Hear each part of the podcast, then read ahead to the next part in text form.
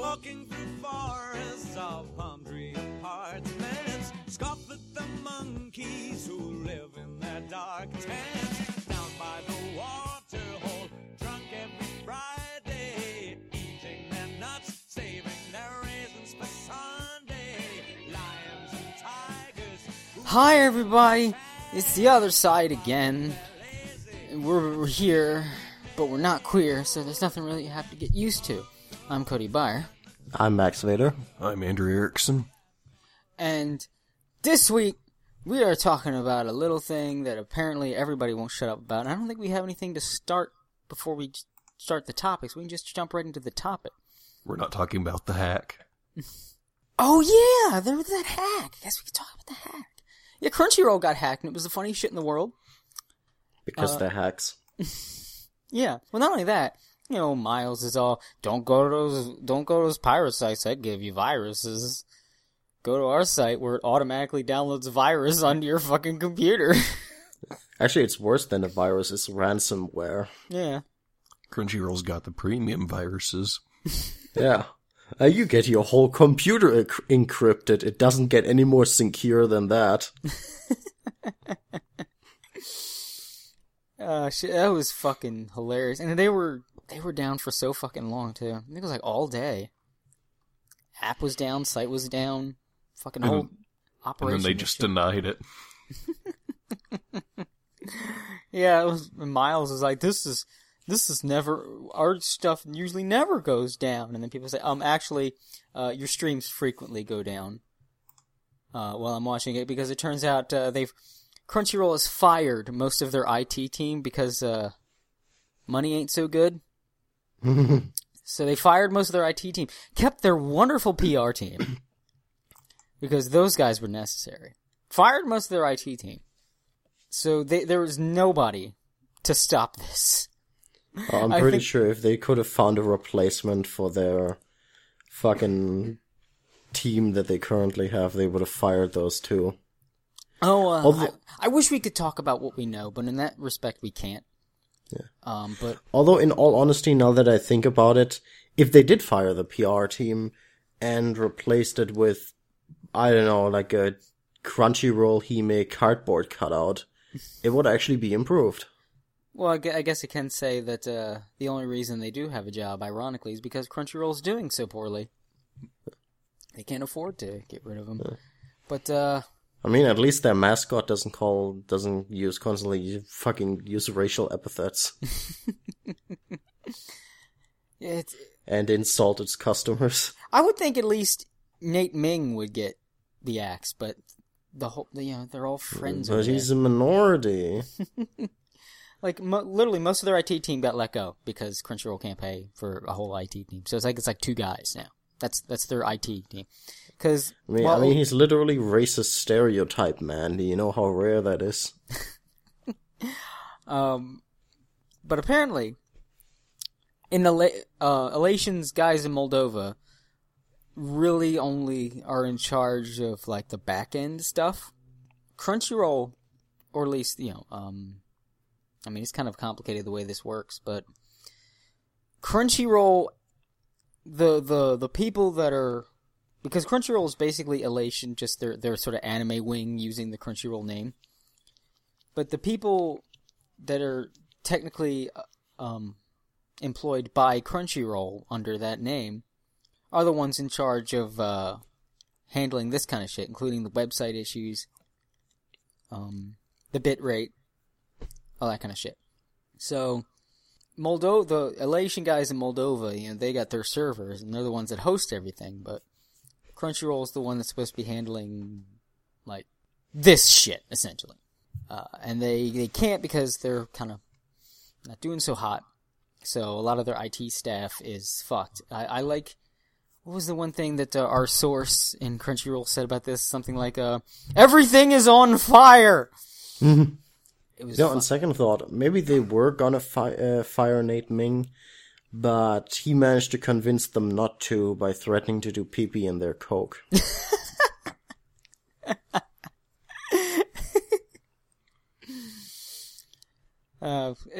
I do think, though, we're going to see the day when the little cast of yahoos are going to be booted from Crunchyroll. I think Nate Ming, Sailor B, and especially Miles. End of an era. Yeah, really, shit. What would we do without our favorite lol cows? If I sound a little weird today, I'm using cough drops, so I'm trying to get rid of that post-cold cough. Yeah, the hack was hilarious. And that happened the same day as a new Dragon Ball Super. Which... Funimation's Dragon Ball Super stream crapped out on the same day! So if you were trying to watch Dragon Ball Super, you couldn't watch it on Crunchyroll, couldn't watch it on Funimation.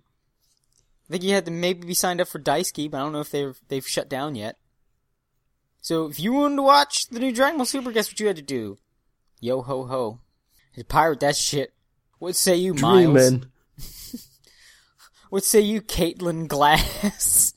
If you don't know what I'm referring to, voice actress Caitlin Glass, paragon of intelligence, tried to make the usual...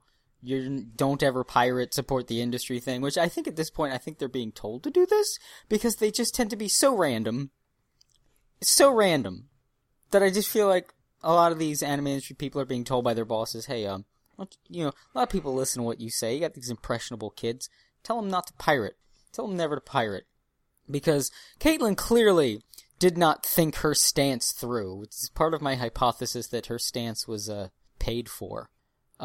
Because when questioned further, you know, don't ever pirate, never ever watch anything that isn't on an official release, which is just the most childish stance to take. She was questioned about this, like, hey, you know, there's a lot of series that haven't been licensed. How about that? What about the shows that are kind of lost in licensing hell? And she didn't have an answer beyond just, well, guess you can't watch those. Life's not fair, or whatever the fuck she was trying to say. Even though by definition no sales would be lost. Yeah. And again, you can't really quantify lost sales through piracy. You can't put a definitive number on how much more money you'd have made if not for piracy. Because you can't account for people like that would never watch a show if it weren't pirated. Like, if they couldn't watch it for free, they wouldn't have bothered. You can't factor in phantom sales. So the whole piracy thing's fucking stupid. I've said this before. If you fuckers are hurting so much, phantom sale. If you fuckers are hurting so much, trying to moralize as a business plan isn't going to fucking work. Can't build a business on fucking morals. You need to improve the business. You have to do something like Steam. You have to make one place where everybody can get all the anime. Because if you're asking people to sign up for, like, pay for a subscription for this site, then pay for a subscription on this site, pay us here, pay us there, pay us here, pay us there, it's not going to work. You need one place where everybody can go that isn't, like, this company's website, then I go to this company's website, then this one, then this one, then this one. No. That's how Steam kicked PC gaming piracy in the nuts. And then Denuvo worked hard to try to give it a second wind. But that's how Steam kicked PC piracy in the nuts, because it's just more convenient to go to Steam where you've got all your shit, and you can communicate with everybody, and you go to Steam and you get your shit. Do I want to play a PC game? Where can I find it? Let me look on Steam. Any fucking PC game, unless it's like Blizzard. You think of Blizzard like the Nintendo of PC gaming. They have their own shit on their own thing. But people deal with it because they, I mean, this is kind of subjective, but to them, they make good shit. It's a little less, it's a little more subjective than Nintendo, because you really can't argue against the quality of Nintendo's games. But just their consoles. Yeah, it's still, it's the same principle, you know. We've got our own thing going over here, but the general industry is over here, and that's Steam. If there's a PC game you can think of that isn't, like, ancient, look it up on Steam. It's there. They're all there. So it's convenient. I don't need to pirate. Steam makes it easier. Pirating is more of a hassle than doing Steam, but pirating costs me nothing. So Steam is like 1,000 times more convenient than pirating, so I'd rather just go to Steam, especially Steam frequently has sales that drop the price greatly. So even more incentive to use Steam instead of pirating. So I don't need to pirate my PC games. I get them on Steam. But I do pirate my anime because the business model the anime industry has is ass fucking backwards. And until y'all unfuck yourselves, no one's gonna fucking stop pirating. They're not going to stop pirating. You are basically in competition. Pirates are basically your business competition. You have to offer a better product than the pirates.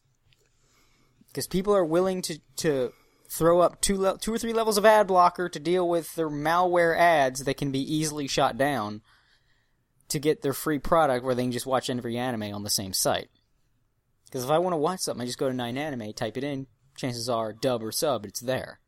You don't have that, legitimately. So all I gotta do is make sure my virus scanners and ad blockers are up, just head on to 9anime, and just whenever something tries to pop up, my blockers immediately kill it, and then I can watch my anime. Or Simple Simon. Or Crunchyroll could just put anime on Steam in the most ass-backwards way possible.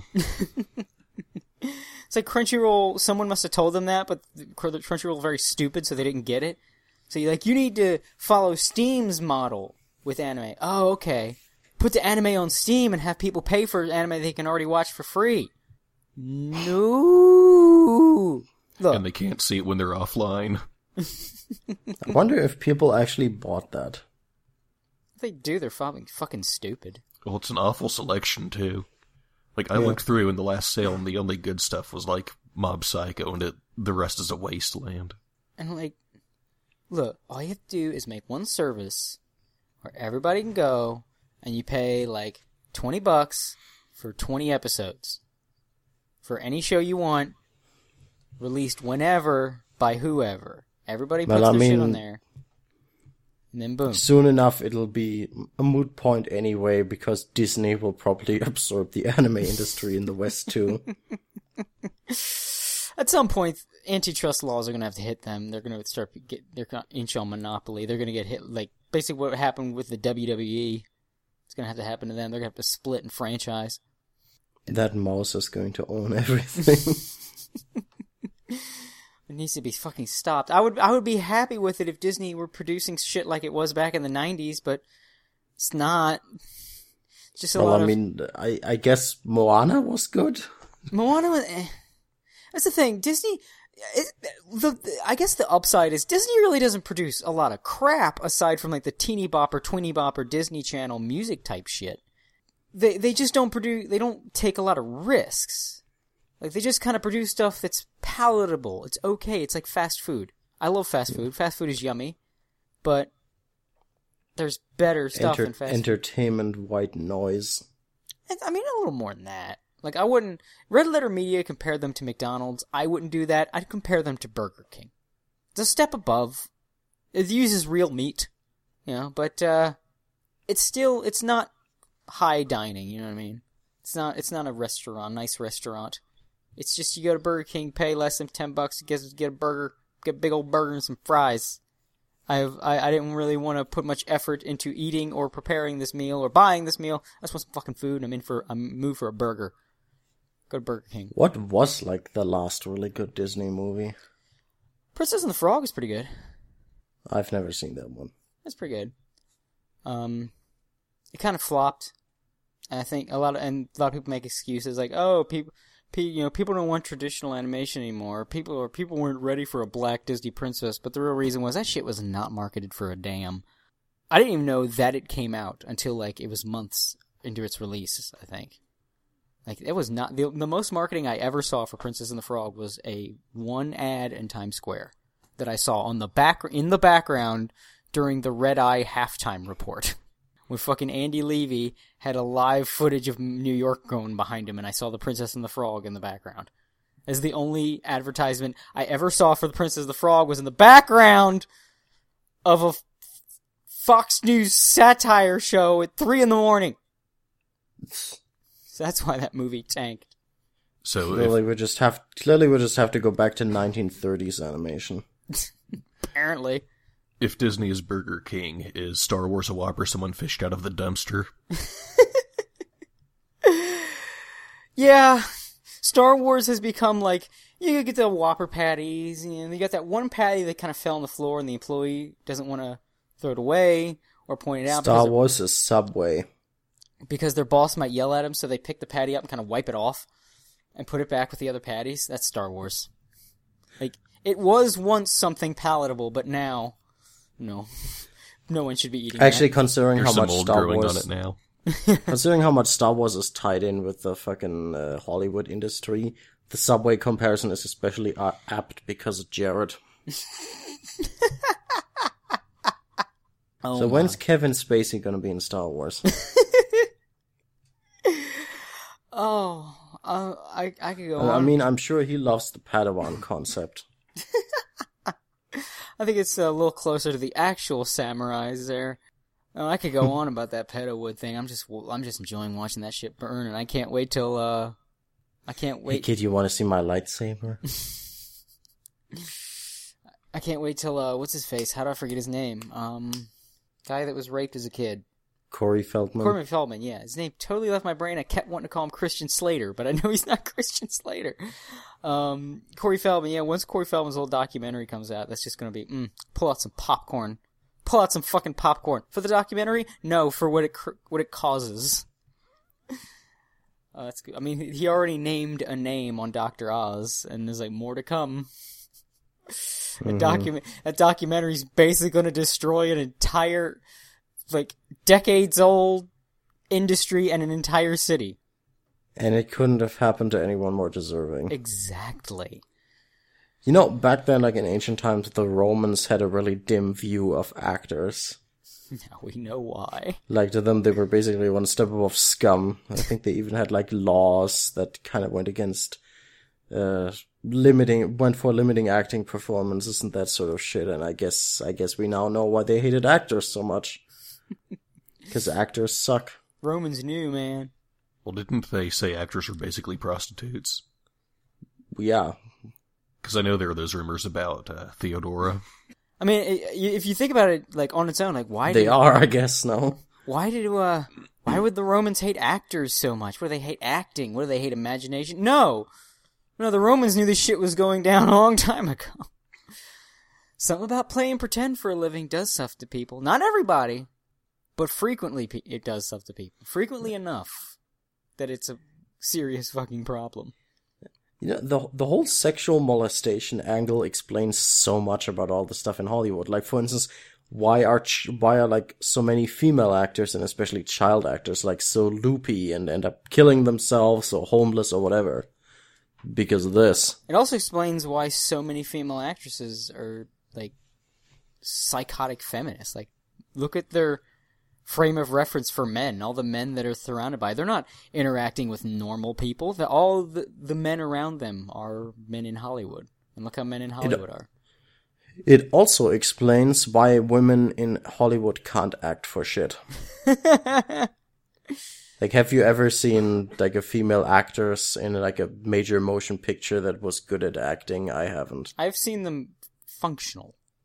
But yeah, outside of functional, I mean, like some sort of performance that will blow you away. Yeah, I can't remember. Fuck no. I mean, like, if you look at the most recent Star Wars movie, like, their fucking lead actress is incapable of doing anything without having her mouth open agape and eyes bulging like a toad. What we didn't know is that Ray is short for Rabbit. What's going on? I don't know. I'm just happy to be here. Yeah, it would explain everything. Yeah, the only thing it doesn't explain is why so many Hollywood actresses are so fucking ugly. Because they're being hired by desperate Jews. All they really need is a rack. They don't need to worry about the face. Even the rack is like, well, now I'm kind of in the mood for smaller ones. And so we got a bunch of fucking bug bite women coming into Hollywood. But I digress. That explains so much. Speaking of bugs, which is speaking of animals, today we're talking about Kemono Friends, which is a 180 from the Hollywood molestation shit. Yeah, really. Since this thing is so just omnipresent, we decided, you know what, let's actually watch this thing. And I'm curious what y'all's verdict was. Max, I kind of heard yours.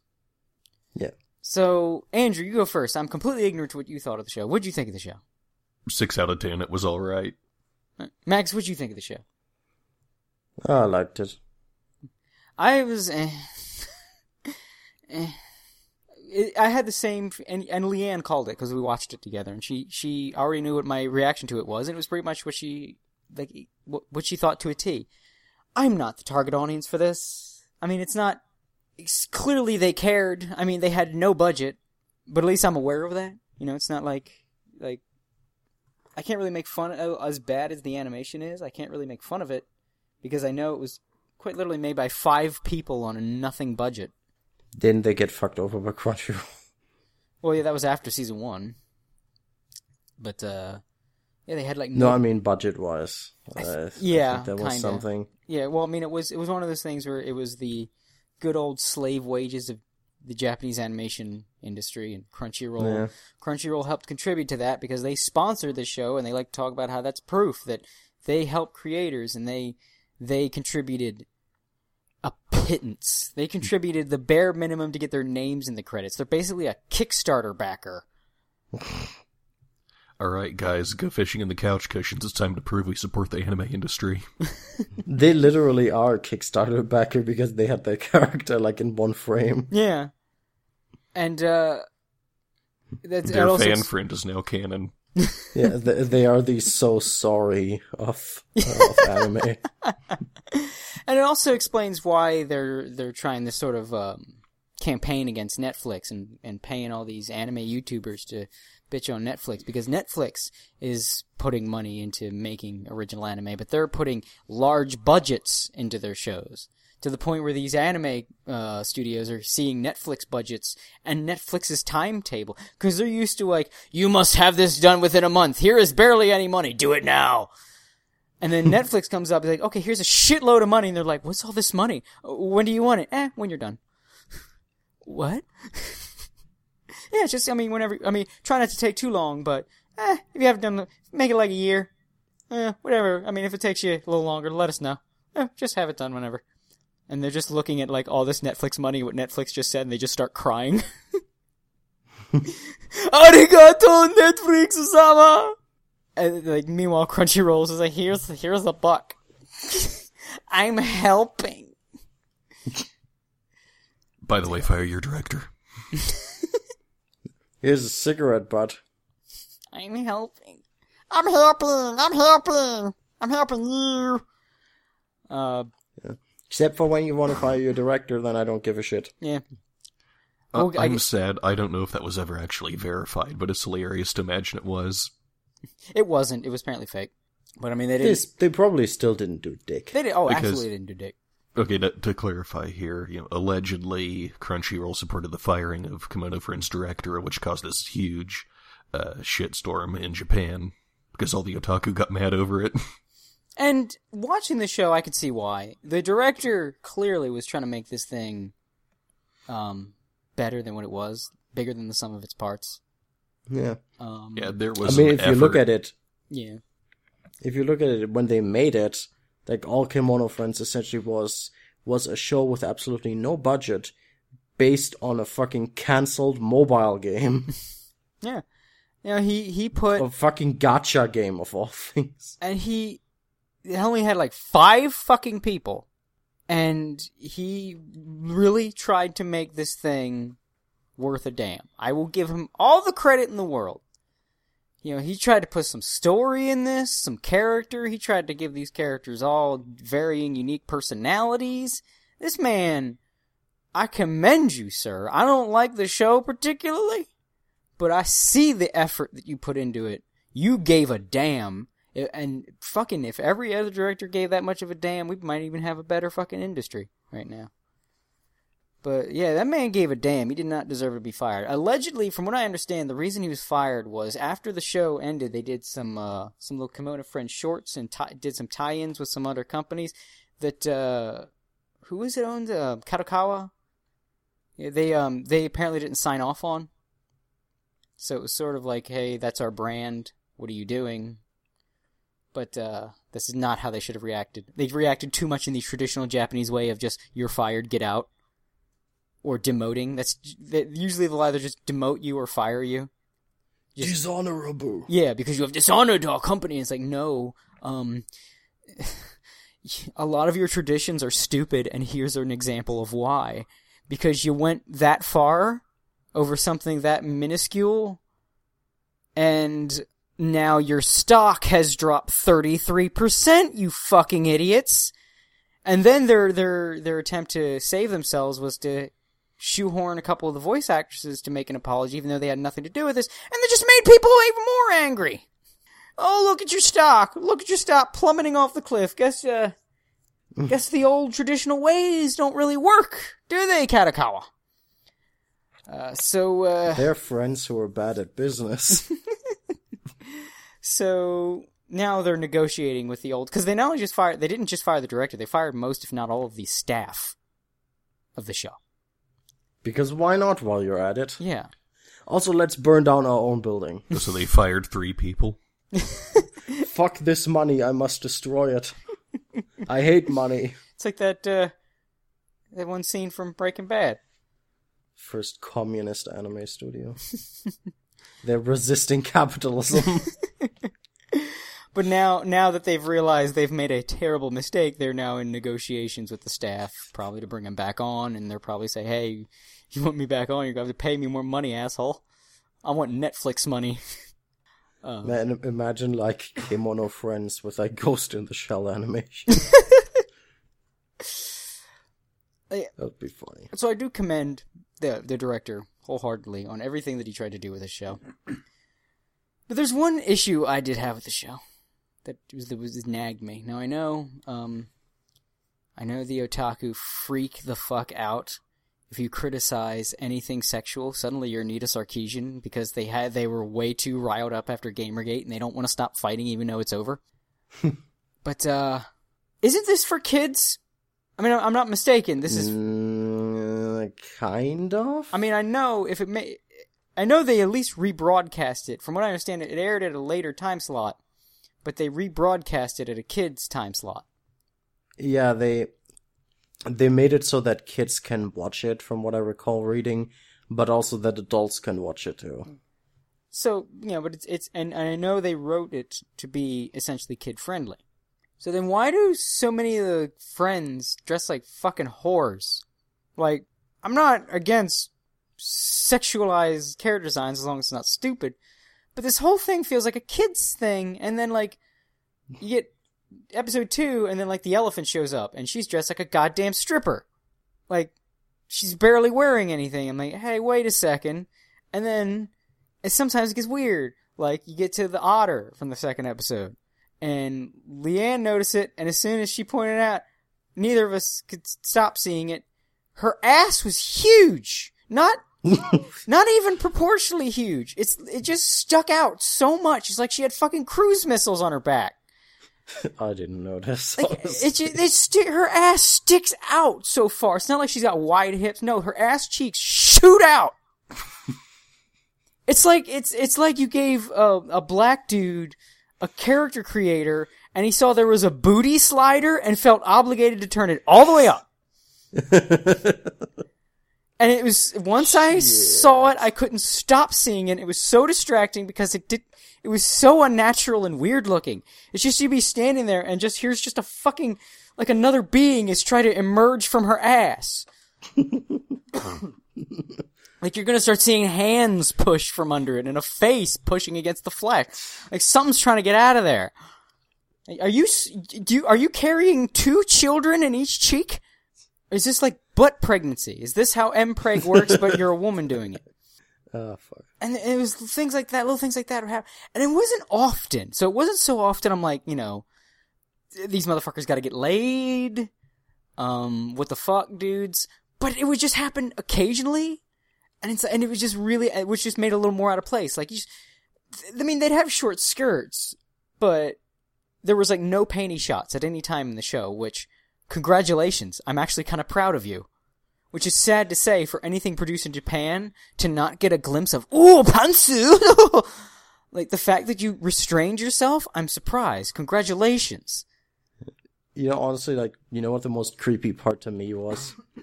Was the fact that the main characters had tickets for a idol meet and greet with handshake. That never goes well. Yeah, it never does. But, Fortunately, it did not happen here. So I thought, like, that's just weird. Don't do that. I was really just don't do that.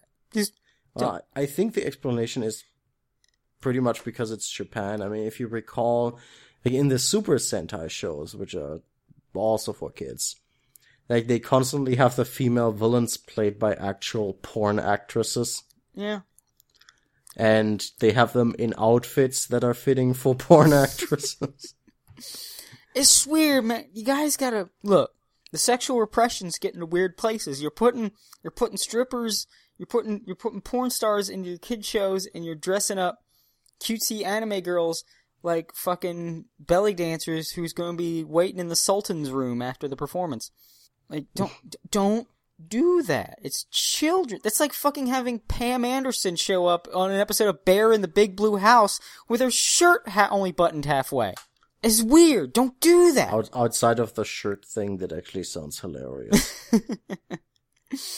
Like, don't do that. Don't. That's weird. It's creepy. Don't do it. Fucking deal with your sexual oppression shit. Just stop pixelating your porn and let people hold hands in public. How about that? Maybe that will help with this shit. That's weird. That was really the only overt problem I had with the show. Otherwise, I just felt myself not interested. Like, I can commend the director. Like, I see what you're doing. Interesting. That's kind of ballsy to do that, the end to the second to last episode. You know, I see what you're doing there. It's very, very good. And some of the background soundtracks were pretty nice. Some relaxing jungle tunes, and then pretty good rave tune for the Cerulean things. Yeah. Which reminded me a lot of that rave tune from Dragon Ball Xenoverse 2 when you fight Metal Cooler. It reminded me a lot. It's like they're structured the same. But again, it was just like, eh. Also, the Ceruleans, Leanne pointed this out too. They look exactly like the kind of enemies you'd see in a Kirby game. Especially the last one. It's fucking Dark Matter. Yeah, I was gonna say. They do kind of look like weird Dark Matter offspring. Yeah. Just kept making me want to play Kirby. Just kept hearing Kirby music whenever I'd see one. Yeah. It especially makes sense considering that they're also made out of these particles that make cute things, so it's appropriate for a Kirby thing. But I think the direction they were going in, I gotta give them credit for this. Because initially I thought that the whole concept of the Friends was the stupidest idea I've ever heard. Why the fuck are animals turning into waifus? That's the stupidest shit I've ever heard. But I do believe that they did create an adequate explanation in universe, so I will give it to them. When you watch the whole thing, we're gonna spoil the shit out of this, by the way. If you really care about the spoilers in Kemono Friends, oh no! Although there are some reveals, I'll give it. Like I said, hand it to the director. Plot twist: the main character is a human. A human friend. Yeah. Which I was like, oh, that was actually clever. That's actually, you son of a bitch. You son of a bitch, that's clever. If you think about it, like, her existence is kind of, I don't know what the right word is. It's not unsettling. Well, I guess it's unsettling from her perspective. Because it essentially means that, as she found out in the end, like, the reason she has no memories is because she was literally just popped into existence, like she was born from a strand of hair. Mm. And it was in the hat of that girl Mirai. Apparently, I looked it up. She is the sort of host character from the mobile game. Yep. And her hat blew off, and it had a strand of her hair in it, and that's from whence the human girl was born. But there were some, like, from what I can gather. Well, first of all, I'm just gonna say this. People be talking about, oh, this is post-apocalyptic. It's not post-apocalyptic. It's Jurassic Park. This whole thing is Jurassic Park. There's even a nod to it. It's the whole torch-waving thing. It's right from Jurassic Park. This is Jurassic Park. And they found some way. It's like some fucking SCP shit with that fucking thing at the top of the mountain. It rains down this particle that will randomly turn animals into cutesy girls.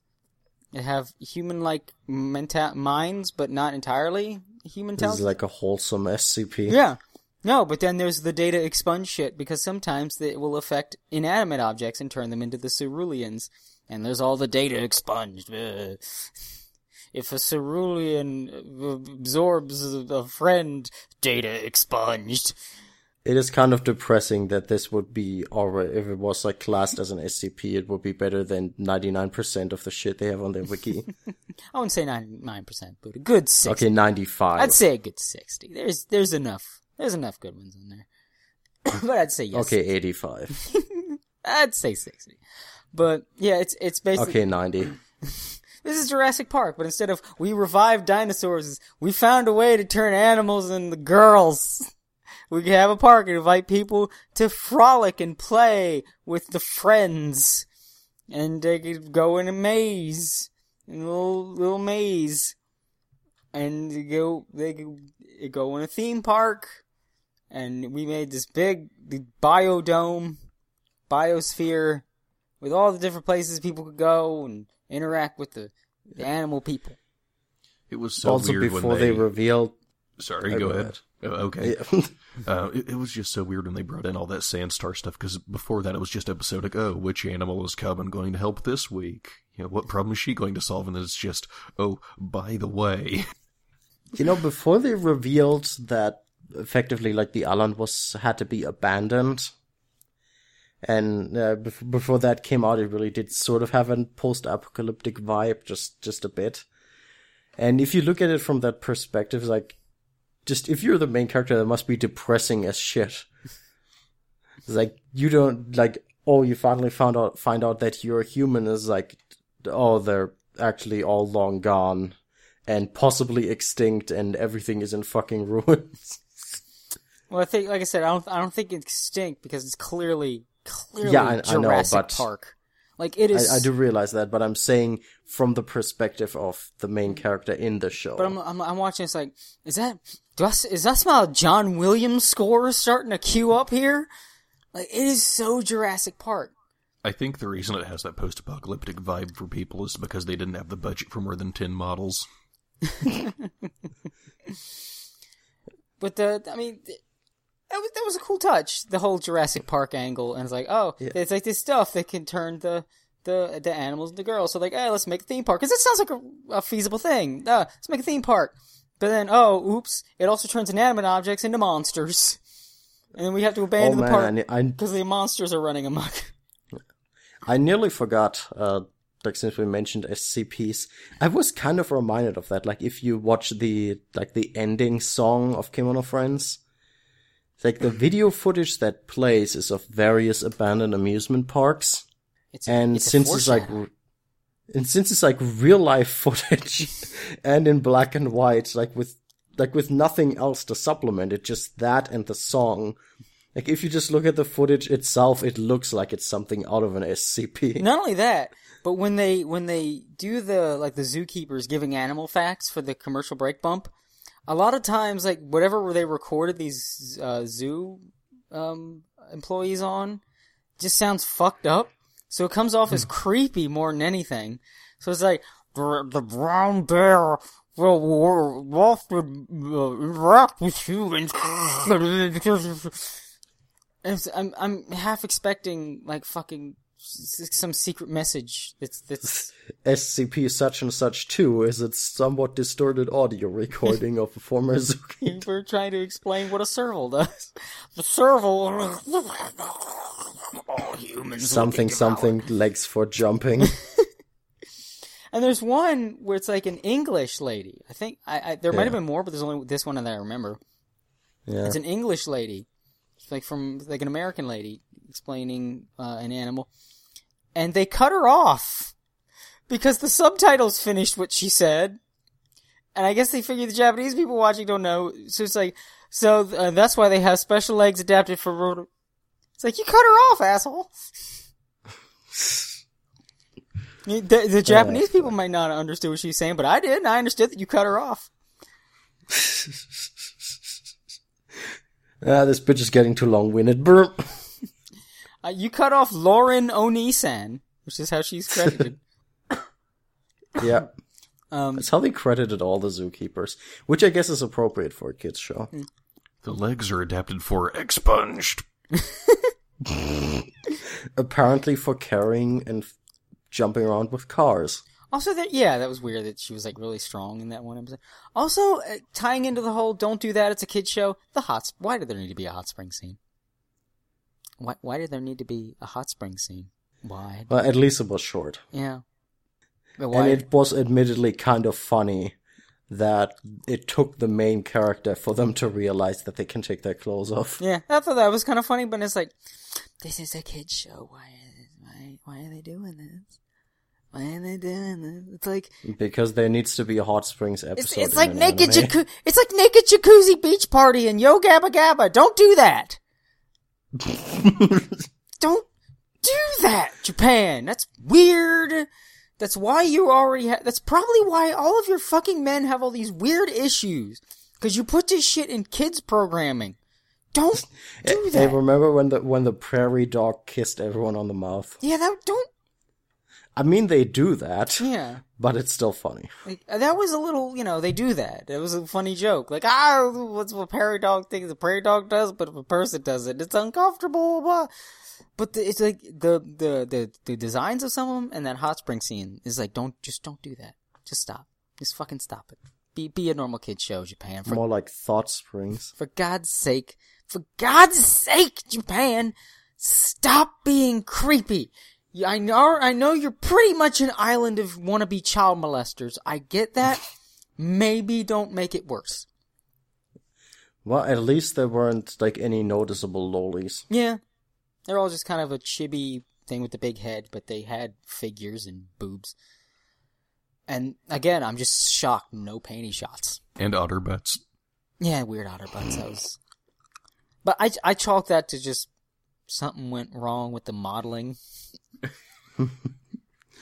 Well, they had no budget, so I guess someone accidentally put a slider too far. It was clear there were parts where the modeling was just, or they tried to do poses that the models were just not made for. Like one time, the girl just sits down and she sits with her knees up, so her shorts just go into her ass. Amazing. And it was just so off-putting. Because it wasn't just into her ass, it curved upward in a way that the body doesn't do. So, it wasn't a butt shape. So it wasn't because you couldn't even think, maybe it's just, how the Japanese are, maybe it's fan service. No, this was a letter W at the base of her spine. Because it's just the model was not meant to do this pose, but they did it. One of my favorite animation things in this show was the incredible leaning Serval. Remember that. Which one was that? Here, I uploaded it. Let me take a look. Oh yeah, I think that was just a comedic effect type thing. Yeah. But actually, some Japanese guy on Twitter even did a picture where he put in the rest of her body to explain how this is possible, and he says Serval's tail is very strong. Yeah, it was the tall grass never actually covered them. So they were always clipping on top of tall grass. It's like the fucking that thing from Food Fight where they were bouncing the ball that was always on the top layer at all times. So the characters, when they're in the tall grass, are on the top layer at all times. At least nobody started walking like the villain. There was so much clipping, it just stopped registering after a while. Just, there's Cobbin's backpack clipping into her again. One of my favorites, though, was at the big climactic second-to-last episode where she saves Serval from the black Cerulean. Yeah. And then she gets yanked out and they tumble. But they clearly just stiffened their models and rolled them. Yes. This is the only way that could have been worse is if they were in the T-pose. They should have made one of those fainting goat friends. Then everything would have made sense. It was a lot to make fun of, but it was a harmless show. Like I said, it was just weirdly sexual a couple times, but otherwise it's a harmless show. I thought it was kind of cute when they were trying to make little things after what the animals do, like the one bird that kept singing, and the bird's cry is known to be obnoxious. So she would try to sing, and was like, hey, where are my friends? And I was like, this guy's funny, it's cute. I liked when Serval got hit by the bus. That was funny, too. There's some... That became a meme. There were some, you know, bits that were that got a, I wouldn't say a full laugh, but a smirk and a chuckle maybe here and there. They did... The owls were kind of assholes. They did a good job at trying to make little bits at humanizing animal behavior. They were good at that. Yeah, I like that. That was consistently praiseworthy. Like the one desert cat or whatever it was that had like this super short attention span. Yeah. I do like the characterization of Tsuchinoko because that's a cryptid. I was about to say, yeah, that was probably the one character I actively enjoyed. Yeah, so in the show, she enjoys dark places and hiding. Yeah. And just, she's manic and psycho. And that was entertaining. And I liked her outfit, the snake hoodie with the stomach pocket. It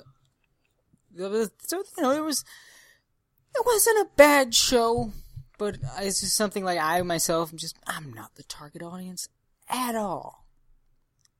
But I can give it all the credit in the world, but man, that animation is rough. But, again, can't fault it too much. I know it was made on a shoestring budget by Five Guys, and it's still... So this is the Five Guys of it. Burgers and fries. We were just talking about burgers and fries earlier. Can I also point out that it's hilarious to me that despite that, it actually looks better than RWBY. It does. Or at least RWBY when I watch it. Maybe it's got a bigger budget now, but... like Season 1 RWBY. Yeah, I mean... there wasn't anything quite as bad as the cookie eating. I'm just trying to picture, like, Serval just having Japari buns disappear in her mouth. I mean, how, like, in this show, they actually animated fucking crumbs on her mouth. Yeah. It's got that going. It also had a better story than RWBY. I think the difference is if you threw enough money at the Kemono Friends staff, they'd make something presentable, and if you did that with Rooster Teeth, it would still look bad if they kept RWBY staff. Yeah. Also, the opening is quite the ear one. I can't stand the opening, though. It's that bouncy Japanese pop that's just... I will just say this. When we watched it together, I think Leanne's favorite part of the whole show was my expression during the opening. I mean, it wasn't like anything asperged. Like, I wasn't spurging out a cartoony anything. It was more... because I was also drawing at the time. So it's the sort of look like I just... like, I am clearly not enjoying myself, but I'm just gonna deal with it. And apparently I wear my my consternation on my sleeve, because I don't know what exact expression I had, because I can't see myself, but she thought it was hilarious. But did you hear the Triple Q version? Triple Q version? This is like a remix with 5 billion different voice clips and music and whatever. Oh, Jesus. I don't even think I want to... like a gigantic mashup. I don't even think I want to experience that. Do it. No. Do it. I'll put a link after we finish recording. I don't think I can do that. I actually did like the opening a bit, but I like the ending better. Yeah, the ending was alright. Ending song was actually pretty decent. I got no... I like the lyrics. I got no complaints. That's really... I'm sad I don't have like a lot to rag on the show for, because I know that tends to be what entertains people the most, but I don't. It's a harmless show that was effective at what it did, and I will give it all the praise in the world for that. Leanne loves it. I give it moose out of 10. Leanne loves it. She felt kind of bad for liking it because she wanted... she felt kind of guilty for liking it. I don't know. I wonder if I made her feel guilty. I don't know. But she loves it. She's probably gonna watch the whole thing on her own. She wants me to relay this. Her impression of the show, an immediate impression of the show, was basically a quote from a JonTron episode on the Hercules games, where he's talking about the pause music. I mean, the menu music from the Hercules NC4 game. It's like, it sounds like I'm going to embark on a what was it, like a... Educational adventure. Educational adventure, that was it. Like, I feel like I'm going to bark on an educational adventure. Now, I'm not knocking that, because I want to do that. And that's basically how she felt about Kemono Friends. Yeah, like, until the lore kicked in, it really felt like a National Geographic show that just, oh, instead of animals, we're giving you anthro girls. Yeah. Yeah, it's a lot of, I learned something, so... They literally have a part where the characters navigate a maze by answering anime or animal trivia. I can't knock it. I wouldn't recommend it, but that's because it's not my thing. But I wouldn't dissuade anyone from checking it out. It's a cute, harmless little show. Oh, I also like the thing with the main character, like after she got eaten by the Cerulean, like with her turning back into her natural form. That's a human, and that's why she didn't die, for lack of a better term. Yeah, because when a Cerulean eats a friend, it turns them back into an animal. Yeah, which, like, it's even mentioned, like, said animal or animal remains, as the case may have been, like, can still become a friend again if they come in contact with that Sandstar stuff, but the person that they were is dead.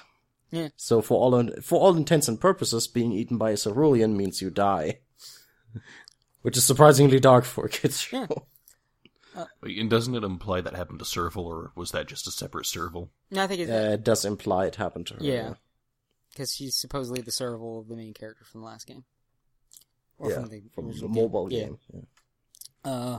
And I do like that, you know, you think in the earlier episode that one maze is full of, like, cooled lava rock, and then it turns out, no, that was remains basically a Cerulean that they had to kill.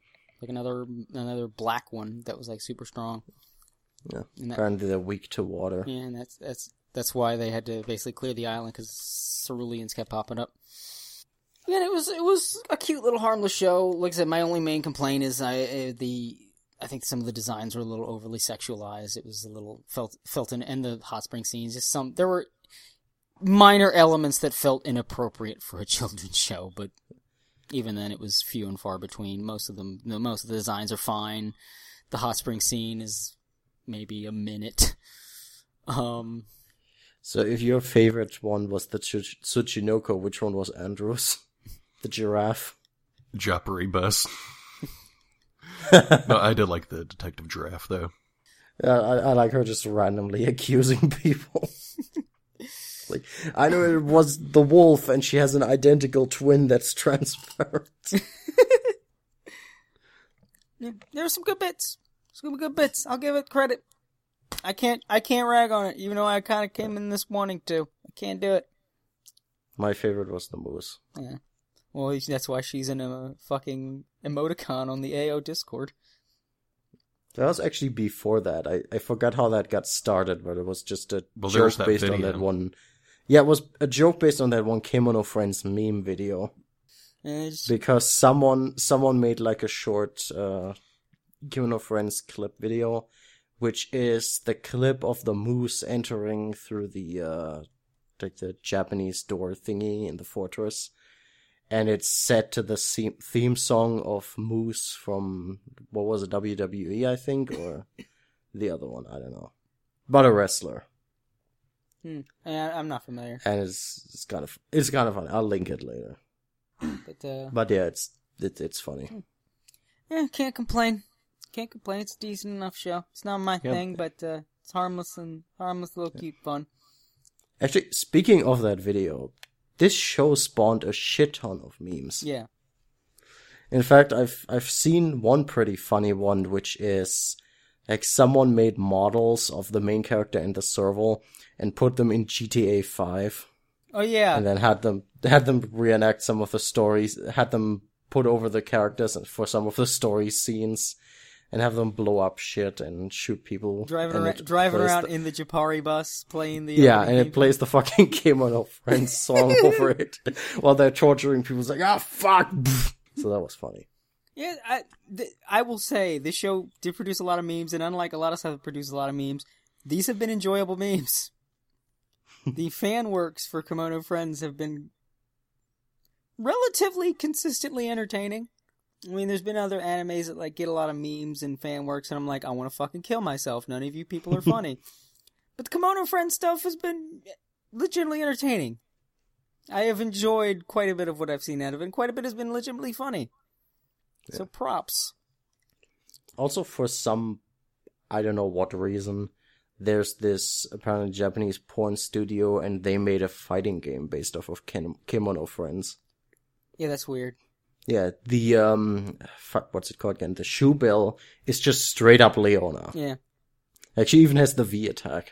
Yeah, don't do that. That's another thing where I must say, don't do that. Kemono Friends is going to be revealed for Blaze Blue Cross tag. Yes. We need that. RWBY was just a ruse. It's actually Kemono Friends. Like, that's a funny idea, but like, the idea of a Kemono Friends fighting game, especially fan-made one, just rubs me the wrong way. Just rubs me the wrong way. I don't like it. There's no good can come of this. Serval is gonna be Tekken DLC. But there's one thing I do have to address. Since I don't really have a lot to say about the show beyond what I've already said, I do have to address something. And this is something I think we all have to sort of come to grips with.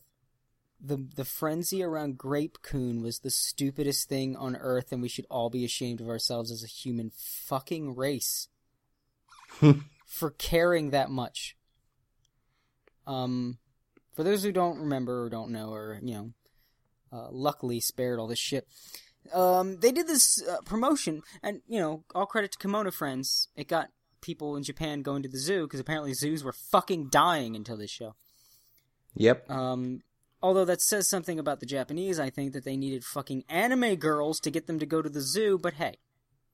Well, it's Japan. Well, I mean, you know what? Just for the purposes of moving on, let's just give them the benefit of the doubt and say the show introduced them to animal facts, and it got them interested in the animals, as opposed to not being interested in animals until you make them into girls.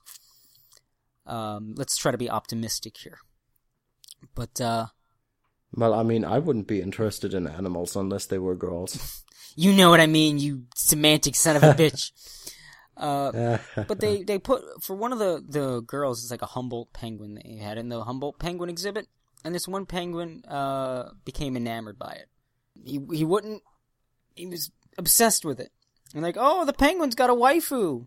And everybody loved Grape-kun and the waifu.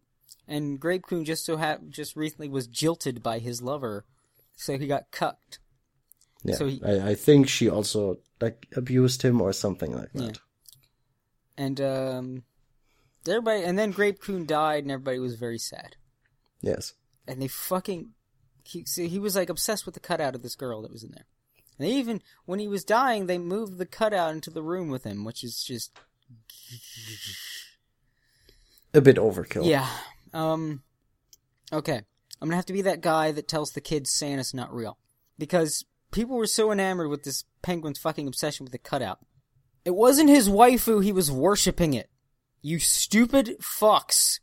Look, let me tell you a little something. Well, apparently he actually did display mating behavior towards it. Well, here's the thing. Why that, he was not fucking, in love with this cutout. Penguins lack this little thing called higher brain functions. And the higher brain functions, I don't think a lot of people realize, allow us humans to recognize drawings and shapes that are not exact replicas of something to be that something. We can, for instance, recognize, say, a cartoony representation of a human being as a human being, even though it might have proportions that are not true to life, like, say, chibi anime proportions with puffy cheeks and little dot noses. We can recognize that as still being human because we have higher brain functions to figure that out. Guess what penguins don't fucking have? That penguin wouldn't have been able to tell that that picture was supposed to be human, let alone tell that it was supposed to be a penguin. No, that penguin was fascinated by the fact that a thing was introduced to its habitat that had all these shiny, pretty colors on it. That's what that penguin saw. It's not even uncommon for animals to do this. You introduce something new into their habitat that's unnatural many times, not often. Not often enough that it's known enough We're familiar enough with it to know that it happens, but not so often that it happens all the time. If you introduce something new into an animal's habitat, they will become fascinated by it and often protective of it, even making this object part of their territory. This is my thing. I don't know what this is, but I love it. It's mine. More likely than not, that's what Grape-kun was doing. This thing fascinates me. It's mine. And he wouldn't go away from it. Because, ooh, isn't it cute that he has a waifu? He wasn't eating. They had to make him eat. Because he was more interested in hanging around the cardboard cutout than eating. He wasn't eating. He was starving himself. Admittedly, that's what a lot of otaku do, too. Yeah, and that's why people are... because nothing annoys me more. This is like a personal pet peeve, and this Grape-kun thing just set it right off. People anthropomorphize animals so fucking much. I get loving an animal. And you know, getting attached and everything. And maybe projecting a personality on it. Because animals can have personality. Some of them. But... The Grape-kun thing was like the motherfuckers with the fucking "my other son is a dog" bumper sticker. Which is a real fucking bumper sticker. The most obnoxious thing in the world, those fucking paw-shaped bumper stickers with the dumb little "I'm a pet person" slogans that just make me want to slash the tires every fucking time I see it. I think the worst ones are the ones where it's not "my other son is a dog," but "my son is a dog." Or like "I love my grand dog." What the fuck? Was your kid's pet? You have to have a sticker because your fucking kids have a pet? You fuck? Well, I mean, we do have Slate articles and the like arguing that instead of children, people should have dogs. Which some of them do. And it's like, oh, my dog is now a substitute for my child, and we dress it like in a funny looking outfit and we have it wrapped like a baby. That's totally the same thing as a child, right? Your pet will never be your child. I don't care how much you love it. If you love it so much that you're viewing it as a child, or viewing it as a sibling, or viewing it as a... Kill yourself. Thank you. And the Grape-kun shit was just that. It was just that. Just people were taking this penguin and assigning it human characteristics that it can't have. It doesn't have the mental faculties to... be able to decipher what a cartoon is supposed to represent. The only possible way that that penguin could have actually been in love with that cardboard cutout is if it were a photograph of a penguin. That might not actually be true, because there are animals that can display mating behaviors towards things that aren't them, like humans, for instance. Yeah, but not a... So it isn't necessary that the cardboard cutout does look like a penguin. It isn't even necessary that he recognizes it as either a penguin or a human. But it's not but not fucking cardboard cutouts. To my knowledge, there are not animals that are trying mating behavior, like someone dumps a fucking washing machine in the middle of the woods. And then well, nobody has ever tried that. And then a fox rolls up on the washing machine and tries to fuck it. And at least like the cardboard cutout looked like an entity, at least, like as opposed to something like a washing machine or like a tire iron or something. Well, not like to that. A penguin, because you gotta remember they lack the higher brain functions to understand that's a drawing of something. So to that penguin, yeah, I know that's my point. It is a post covered in colors, and that's likely the reason he was so fascinated by it. Look at this colorful thing that's in my home now. I just want to be around it. This is just amazing. Well, to an extent, animals are still able to recognize shapes, and here's, like, the thing. Like, animals that don't have the capacity... Like, that's... How should I put this? Like, if anything, that would have worked towards that, because... like, there's been experiments with various kinds of apes. For instance, if you put some paint on their foreheads and show them a mirror, a bunch of them... depending on the species, will attempt to wipe the paint off of their counterpart in the mirror. Yeah, well, that's... I mean, first of all, apes have intelligence comparable to, I believe, a 4-year-old human. We actually did learn that from Coco the gorilla. Yeah, well, depending which apes they are. But this thing, there's a thing called the mirror test. To measure an animal's intelligence, can they recognize that the image in the mirror is not another entity, but them? Yeah, it's them, yeah. Spoiler alert, your beloved grand dog fails the mirror test. Mm-hmm. You can get a dog to figure out that's a reflection, but it takes some time. And even then, it's just a matter of, does he know that that's his reflection, or is he just given up trying to interact with the double dog? Yeah. But yeah, I don't believe penguins pass the mirror test. Yeah, which is exactly my point. Yeah. So I think in that sense, it's at least somewhat reasonable that he wouldn't realize that it's a cardboard cutout. Well, no, he wouldn't realize what's on the cardboard cutout, because that's the idea, is that people think that he's made this waifu, he's in love with Ululu on the cardboard, and what I'm saying is he wouldn't know what's on that cardboard. To him, that's a flat thing with colors on it. He doesn't know what that's a drawing of. He doesn't know that's a penguin girl. He sees a flat thing with colors on it that wasn't always there. It's a new thing. It's an amazing new thing. Look at the bright colors. Well, again, if he didn't recognize it as something, he wouldn't attempt to display mating behavior towards it. Like, he doesn't necessarily, again, need to recognize it as a penguin, but... What mating behavior did he even attempt? I don't know. The article didn't say. Because I that's what I want to know. Because especially with how everybody's... And, you know, you can't trust that media. And with how everybody romanticized and pushed this Grape-kun narrative. I'm going to be the fucking Alex Jones of Grape-kun here. Yeah, that was kind of ridiculous. Yeah. I just thought it was like a funny one-off thing. Like that, haha, that penguin is obsessed with a penguin waifu cardboard cutout. That's kind of amusing. Yeah, they kind of... But then everyone kept obsessing over it. Man, look at all the... oh, God, the fan art. I just wanted to punch everybody that drew that dumb. Shit. That was so stupid. It was so stupid. Like I get that the character designer for Kemono Friends drew one. I get that because it brought so much attention to the franchise and to the penguin, and like I get that. But everybody else drawing all your shit about Grape-kun walking off into the sunset with he can finally be with his waifu. That's stupid. He didn't know what was on that fucking cardboard cutout. He didn't fucking know what that was. He's a penguin. He can't comprehend cartoons.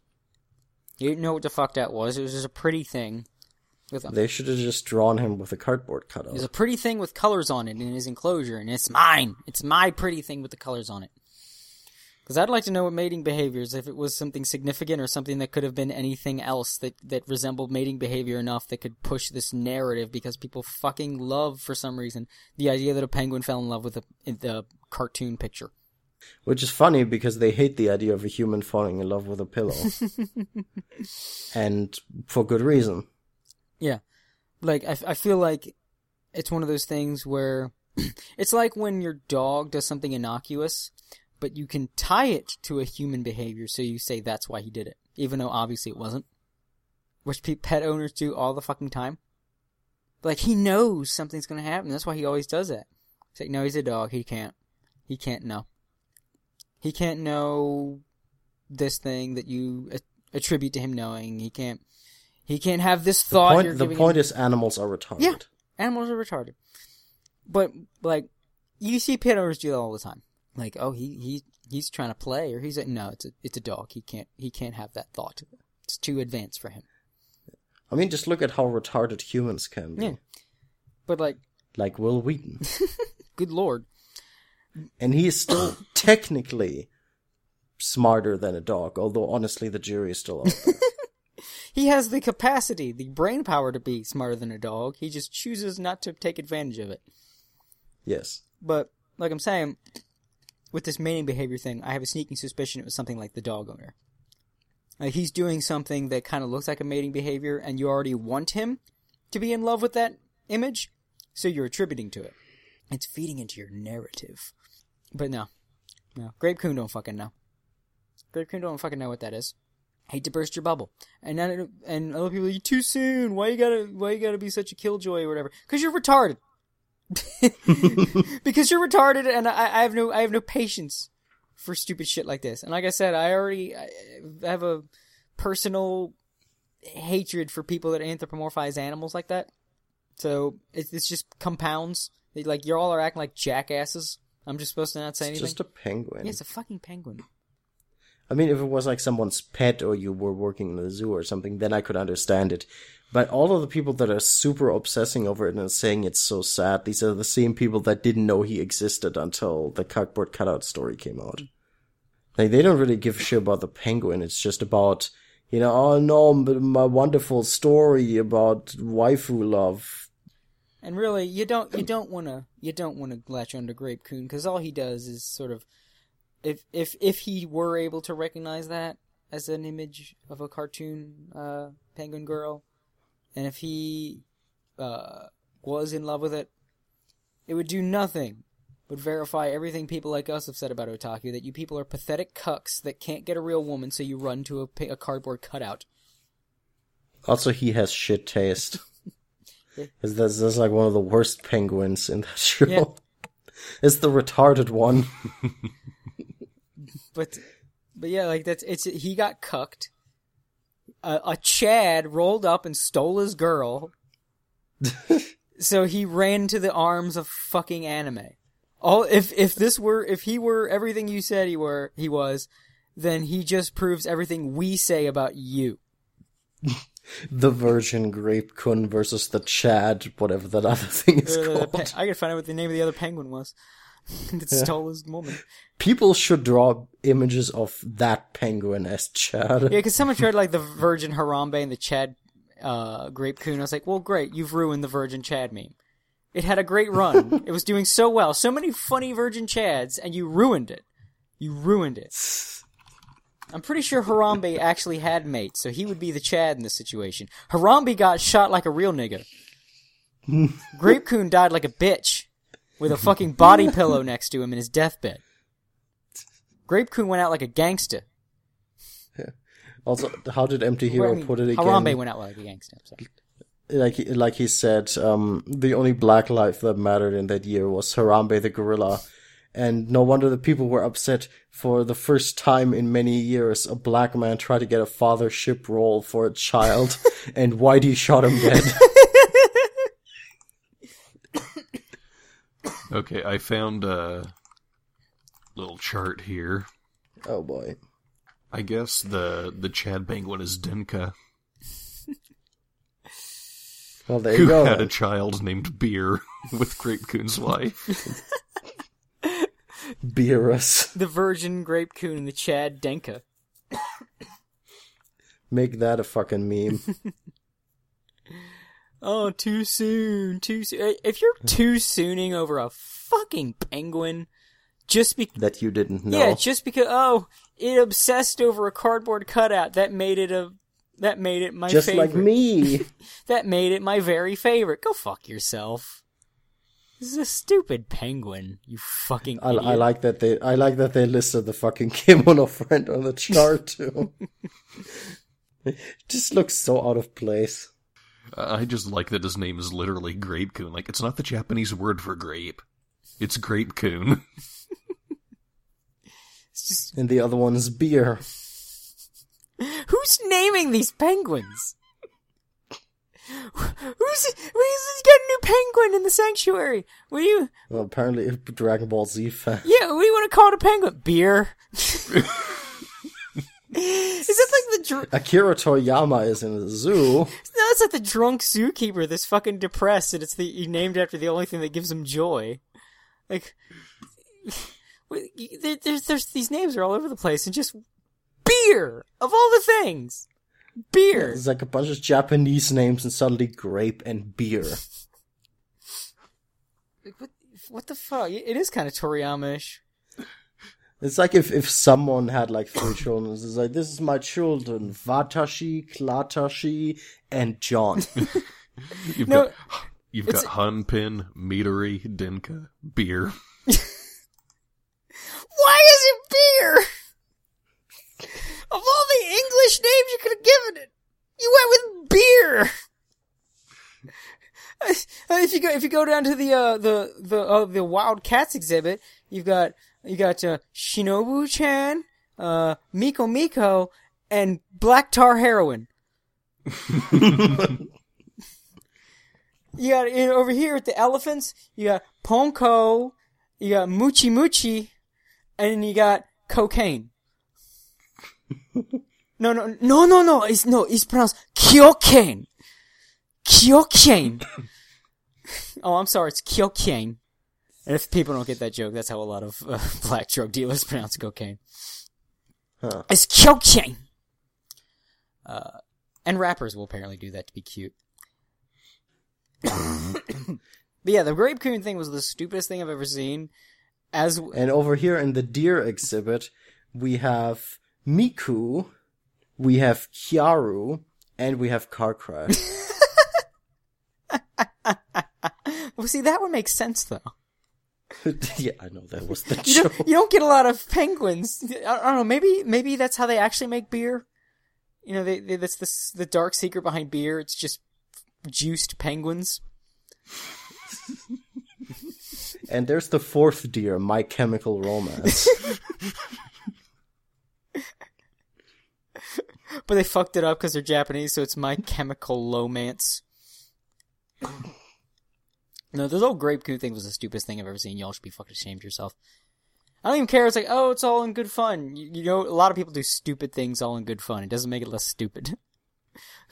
College kids, well, pre-social justice, drunk college kids having ridiculous parties and ended up getting knocked up and fucking limbs broken from their shenanigans is also all in good fun. It's still also stupid. Just because something's all in good fun doesn't make it less stupid or make you look less like a retard for doing it. And absolutely, the Grape-kun shit was the dumbest thing I've ever seen. Y'all should be fucking ashamed of yourselves. So is there anything y'all want to bring up before we call it a night? Nah. Alright, well, from all of us here at the other side, I'm Cody Byer. I'm Max Vader. I'm Andrew Erickson. Saying, don't fuck the animals. Moose. Moose.